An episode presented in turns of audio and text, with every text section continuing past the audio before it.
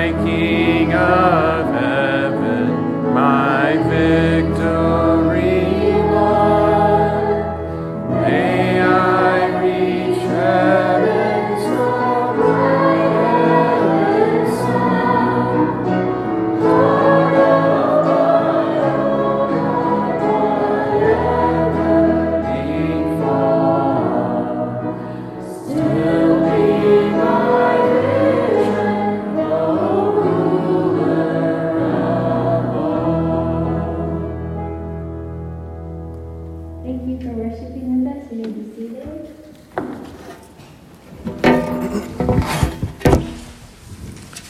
The, the Lord told me that it's God's will for you to go to Sukkot. because all of our hearts need to see Clay's buzzed head. Uh, if you were here last week, you know that's not what we believe. Hey, welcome to RUF. We are, my name is Sammy. I'm the campus minister, if I've not had the pleasure of meeting you.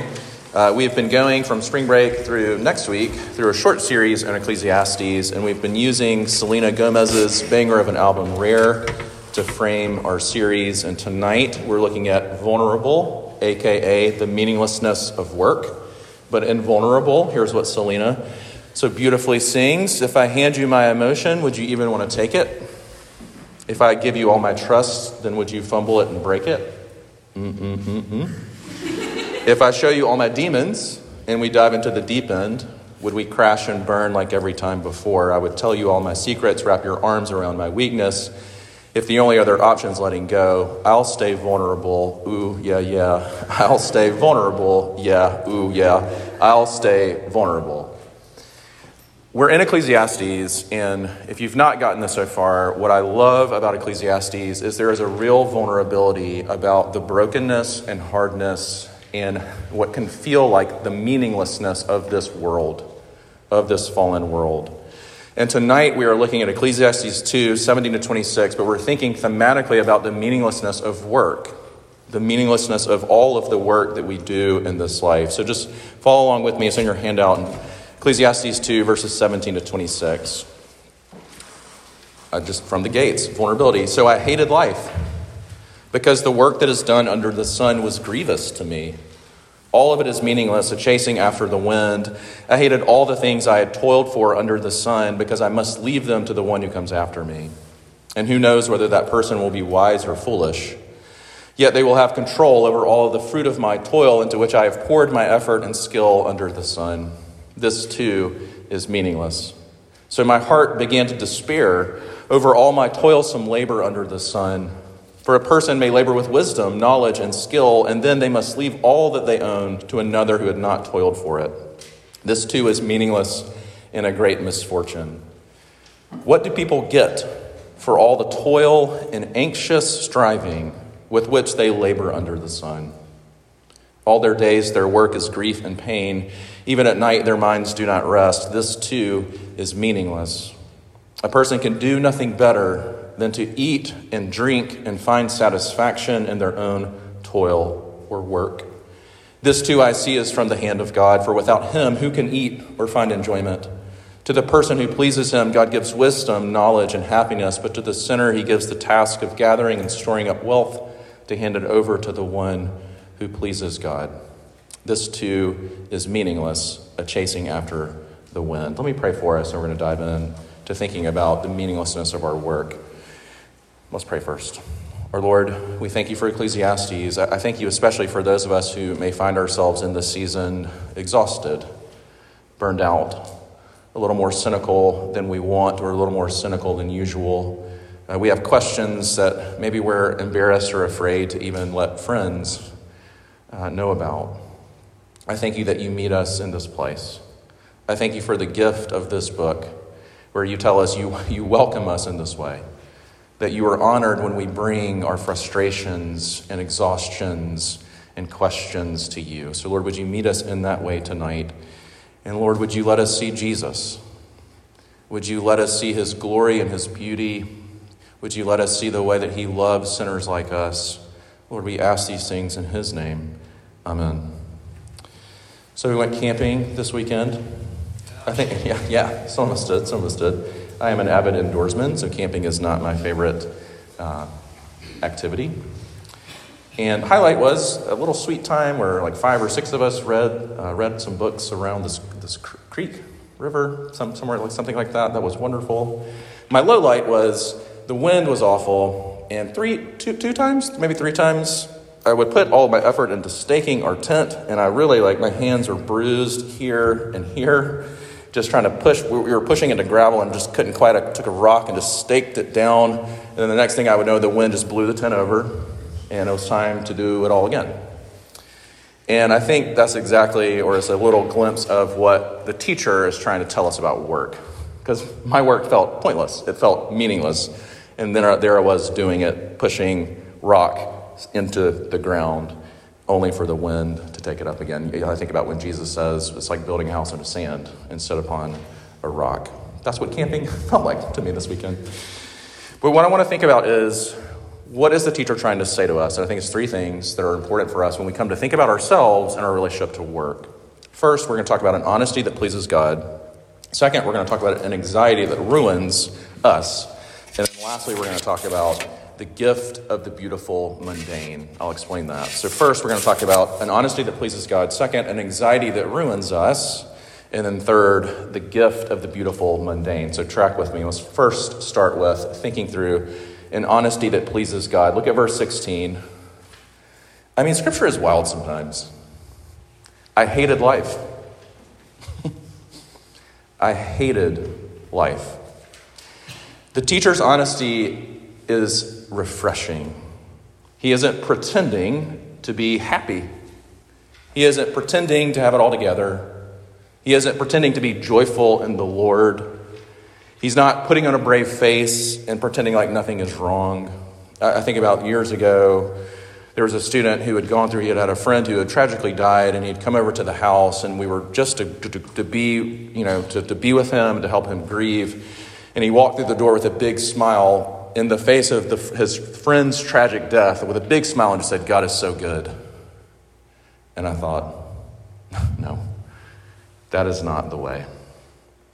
D.A. Carson talks about that temptation where we misuse theology, maybe especially around God's sovereignty and suffering. It's in your handout. He says it like this There's a way of using theology and theological arguments that wounds rather than heals. This is not the fault of theology and theological arguments, it is the fault of the miserable comforter. Thinking of the book of Job, if you know that book who fastens on an inappropriate fragment of truth, or whose timing is off, or whose attitude is condescending, or whose application is insensitive, or whose true theology is couched in such culture laden cliches that they grate rather than comfort. And this is not the way. There's a way of being a Christian where this is what I think about. You've seen this if you follow middle class fancy on Instagram, like if you've been to a lake house with the bit with the massive live, laugh, love signs, there's a way of doing Christianity that's like that, right? That just has no room for sadness, that has no room for tears, that has no room for the crushing parts of life where we can say with Job, Lord, I, I don't, or we can say with Elijah, I'm ready to die. I don't want to be here anymore. And yet, Jesus invites our honesty, and the teacher is inviting our honesty that we can say those things out loud to him and to one another. I think about Jesus with Nathaniel, if you remember when he, he goes to gather him as a disciple, and Nathaniel has those questions about Jesus, and he, he says them to his brother, he says them to Andrew, I think. But Jesus, when, he, when, when, he, when Nathaniel decides to come follow him, he says about him, it's beautiful. He says, Here truly is an Israelite in whom there is no deceit. He was honest. He was honest about what he thought about Jesus and his questions and concerns. The teacher is inviting you and me into a way out of a fake Christianity. When someone asks us how we're doing, and that temptation to say, God is good, God is good all the time, instead of saying, I'm really struggling with the Lord right now. I don't know what He's doing. And he's inviting us, he's teaching us that we can, with careful and wise vulnerability, both search our own hearts in Jesus before him and then share those hearts with one another. He's teaching us that there's an incredible wisdom that pleases God when we are honest about where we really are and about what's weighing on our hearts and minds. There's a pastor that I love. His name is Joe Novenson. He's a uh, like a just an incredible preacher. But he has this acronym that he talks about that we do a lot as Christians. When, when we're asked that question, how are we doing? And we can say, I'm doing fine. And he says, when we say fine, here's what we mean fine, frustrated, insecure, neurotic, and exhausted. And if that's what you mean by fine, I'm fine. I'm doing fine. I'm frustrated often, insecure. Raise your hand if you're not. Neurotic. It's Paul in Romans 7. Why do I do the things that I don't want to do and I don't do the things that I do want to do? Exhausted. And the beauty of Ecclesiastes is it's teaching us Jesus welcomes those who are fine. He welcomes sinners like you and me. So, first, an honesty that pleases him, but then, second, an anxiety that ruins us. Now we're getting to talk a little more about work. Look at verse 22. He says, What do people get for all the toil and anxious striving with which they labor under the sun? I don't know. Y'all are too young for Facebook, I think. And I don't know if Facebook still does this. You can tell me after if they do. But like when I first jumped on Facebook, there was a relationship status that you kind of had to put. And I think, as I remember, there were four options. It was married, in a relationship, single, and it's complicated. I guess this is what y'all would call a situationship these days, or hanging out, or whatever we want to call it. But I think when it comes to work, it's four. It's complicated for us, for all of us in different ways. Uh, for some of us, we overwork because we have to feel productive, because our identity is too tied to our work, because we're running from our problems, and work is a nice escape to keep moving, because we have to be perfect for anyone to love us.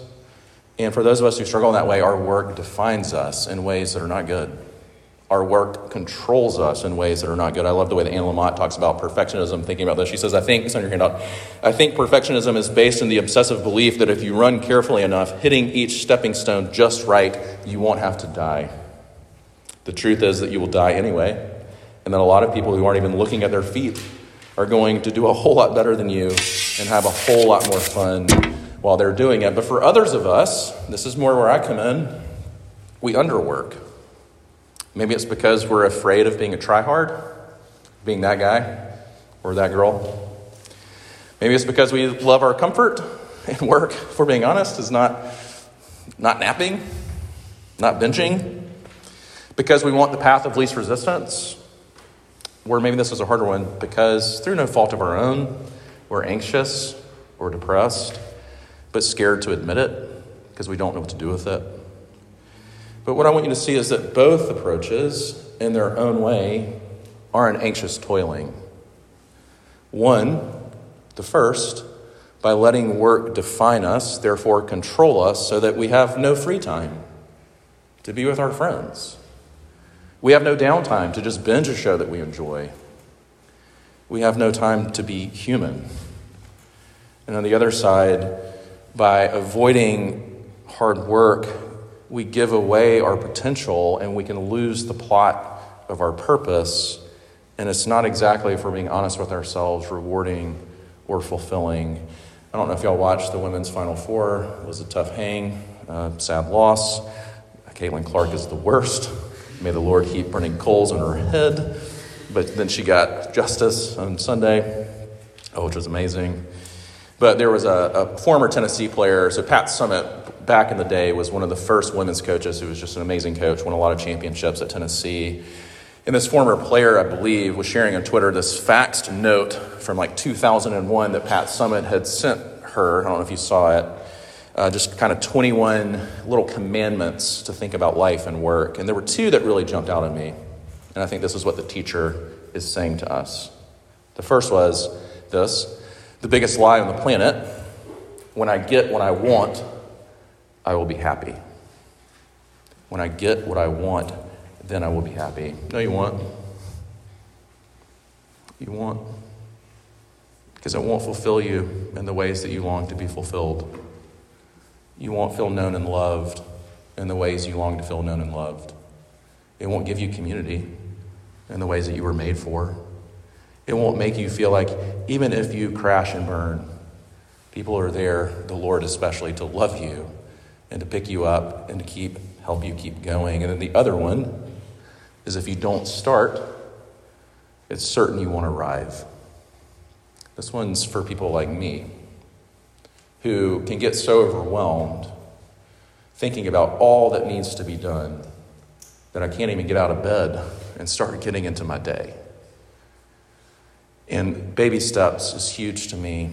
And the Lord is there to help us in those baby steps and in those first, just to start, to start afresh and to start again. Work by God's design was never meant, on the one hand, to define us or complete us or control us, or on the other hand, we could say this we were made, though, with purpose and gifts to love God with and to love our neighbors with through the work that He has set before us, even the work that feels, to point three, and this is the last point I want you to see, that I want to call from John Updike, one of my favorite writers, the gift of the beautiful mundane. Because this is if we're going to redeem work, if we're going to have a, a, Christian sense of how to work, how to go about what is set before us, whether it's school, whether it's an actual job, whether it's what's set before you in a career, look at verse 24, the gift of the beautiful mundane. Verse 24 a person can do nothing better than to eat and drink and find satisfaction in their own toil. This is how our work gets shrunk down to the right size, where it's a satisfying size, it's a doable size where it neither defines us nor, uh, and yet it carries this beautiful purpose for us. And this is what I want you to see is that the Lord loves both what we would call blue collar work. He got his hands dirty in creation, and what we might call white collar work, where there is leading and oversight and managing. Uh, think of the Lord Jesus. Before he was a rabbi, he's a carpenter. And he made tables and chairs and doors with skill and care and joy. And they serve to help families, to help friends, make homes, to gather, to rest. And then he begins his work of ministry. And he's calling disciples to himself. And he's training them. He's training them to lead. He's preaching and teaching and healing. And he's raising folks from the dead. And then, which is the point of all of his work, he sets his face to Jerusalem. We celebrated it just yesterday in Palm Sunday. And here we begin to see the true purpose of all of his life's work, of all of his work, from the carpentry to the moment he sets foot in Jerusalem to make his way to the cross and the tomb. Uh, last Monday, a friend that I started off with in RUF, his name is Chad Scruggs, lost his little girl in the shooting in Nashville, Tennessee. It's been an emotional uh, eight, seven, eight days.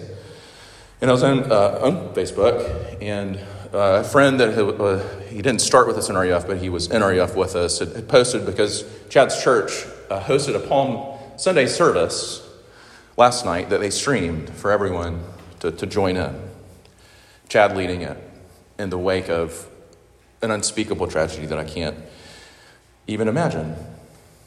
And my friend, uh, his name is Shandron Newsom, he's in, I think, Oregon now, but he wrote this beautiful reflection thinking about what I just shared and the fact that it's Palm Sunday. And here's this in your handout if you want to read. He says it like this He says, often titled the triumphal entry in English Bibles, Jesus' entry into Jerusalem to shouts of Hosanna are the preamble to his being overwhelmed, taking our griefs, shame, trauma, violences, and all death on his own head, turning the world's notions of power on their heads.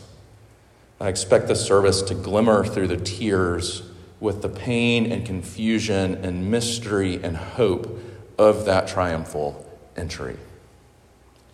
And can I say to you, any work not done in the name of Jesus like that is in vain. Any work that doesn't have room for tears and pain and suffering and sadness. And what I more want you to see is that we were the point of Jesus' work. Our redemption. Uh, we sing it in Come Thou Fount all the time. He sought me when a stranger, wandering from the fold of God. He to rescue me from danger interposed his precious blood. This is what the teacher is showing us. Follow me. In life under the sun, here's what that means there is no God, you have no soul, and there is nothing beyond what you can see. But in God's world, that's not the story. If Jesus really did come and die, and we're about to celebrate his resurrection on Sunday, if that really is true, and this is the point of Ecclesiastes, everything matters. Everything matters. And even those things that feel like, what am I doing? We trust God's presence is there. There is not a single place or time where God isn't with us in all of it, and there's not a single millimeter of this universe that the Lord isn't working to redeem. John Updike said it like this when he was thinking about his work of writing, and this is the work of work of Christians. He said it like this My only duty was to describe reality as it had come to me and to give the mundane its beautiful due. I'll close with this. uh, my oldest, Jane Mack, is about to go to college. And I'm in my office. I, I just set up an office at Christ Covenant, which is where we go to church. And as I was unpacking uh, some boxes that I just hadn't touched in a while, uh, I found these. Um, I found these uh, cards that she had made uh, when she was like probably five. Sorry, y'all. I'm an emotional mess tonight. And uh, the one card in particular just said, uh, it's, it's kind of funny, it just said, Dad, Dad, Dad, Dad, Dad. And then uh, and uh, as I opened it, it was a, I'm a Clemson fan, sorry. Uh, it was a tiger paw, I know, that's to my shame. I love the Cox too, but uh, a tiger paw. And it said, Love, Jane Mack. And here's my point should it hang in the Louvre? it hangs in my Louvre. Why? Because of its aim. Its aim was to please me. This is the hope of all of our work that its aim would be to please our Father. And if that is its aim, then it is good. Let's pray together. Lord, I, I, thank you for the ways that you meet us in our disillusionment and cynicism and pain and suffering and tears. You love us, you see us. Lord, I pray for those of us who that's just not been our experience of Christianity. Lord, would you help us to untangle maybe a, an idolatrous Christianity and off Christianity with, with you, the risen Jesus, who is also the suffering servant and Savior who knows and sees our tears and pain. Would you meet us? Would you show us your true self by your Spirit that we might love you and know your love for us and follow you and worship you? We need that. We can't do it ourselves, and we need your work in us in that way.